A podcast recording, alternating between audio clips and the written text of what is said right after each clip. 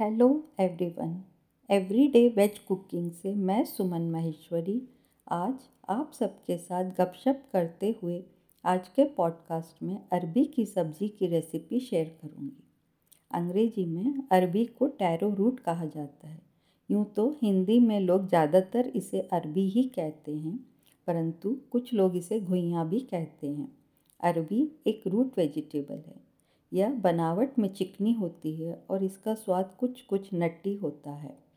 अरबी में कई लाभकारी पोषक तत्व होते हैं, जो हमारे स्वास्थ्य के लिए बहुत लाभकारी होते हैं। इसमें उच्च गुणवत्ता वाले फाइटोन्यूट्रिएंट्स और एंटीऑक्सीडेंट होते हैं। यह स्टार्च और कार्बोहाइड्रेट से भरपूर होती है। यह डाइट्री फाइबर का एक अच्छा स्रोत है, जो डाइजेशन के लिए उपयोगी है। और अरबी में ग्लूटिन प्रोटीन बिल्कुल भी नहीं होता है। इन दिनों काफ़ी लोग ग्लूटिन फ्री खाना खाते हैं तो वो अरबी किसी न किसी रूप में आराम से खा सकते हैं। अरबी vitamin A, vitamin C, vitamin E, vitamin B six और फोलेट में भी काफ़ी रिच है। अरबी में मिनरल्स काफ़ी अच्छी मात्रा में पाए जाते हैं। इसमें मैग्नीशियम, आयरन, जिंक फॉस्फोरस और कॉपर काफ़ी अच्छी मात्रा में होते हैं। इसमें ऑक्सीलेट काफ़ी अधिक मात्रा में होता है। इस वजह से यह कच्चे रूप में बहुत टॉक्सिक होती है, लेकिन पकने के बाद यह खाने के लिए एकदम सुरक्षित होती है। जब कच्ची अरबी को छीलते हैं तो हथेलियों में काफ़ी खुजली होती है, इसलिए इसे छीलने के लिए ग्लव्स पहनना बेहतर होता है। लेकिन उबली अरबी सुरक्षित होती है और इसे छीलने से खुजली भी नहीं होती है।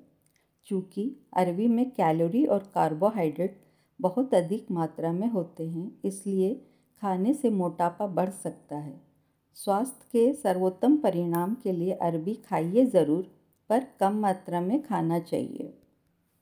अरबी को खरीदते समय ध्यान से ताज़ा और समान आकार की अरबी का ही चयन करें।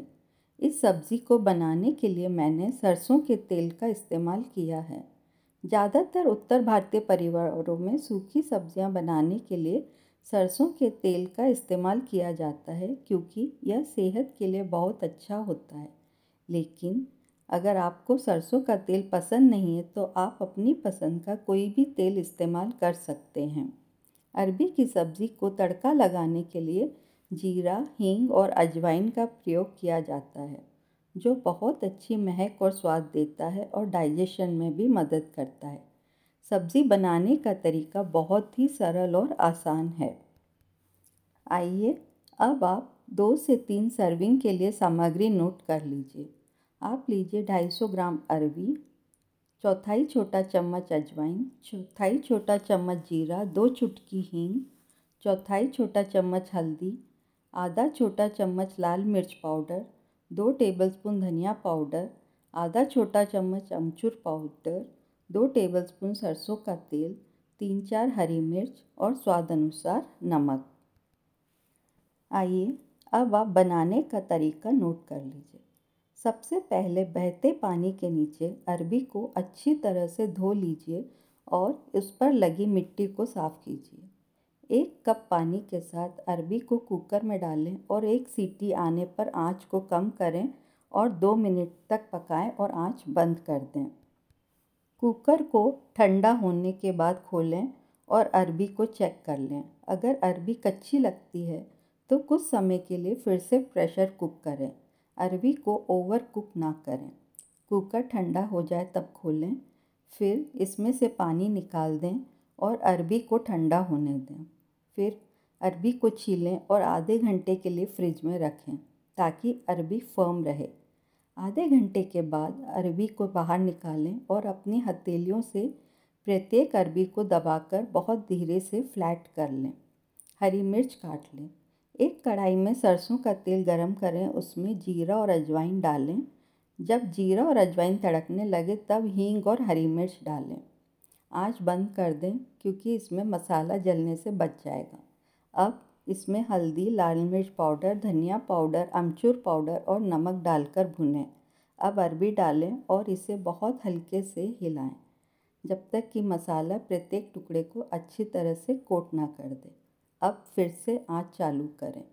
कढ़ाई में अरबी के टुकड़ों को एक ही परत में फैलाएँ और धीमी आँच पर तब तक पकाएँ जब तक यह थोड़ी करारी ना हो जाए। साइड पलटें और दोनों तरफ़ से थोड़ी करारी होने तक पकाएँ। आँच बंद करें और सब्ज़ी को सर्विंग बाउल में निकाल लें।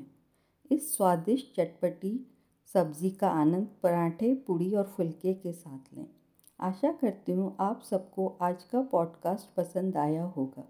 अपन जल्दी ही फिर से मिलेंगे।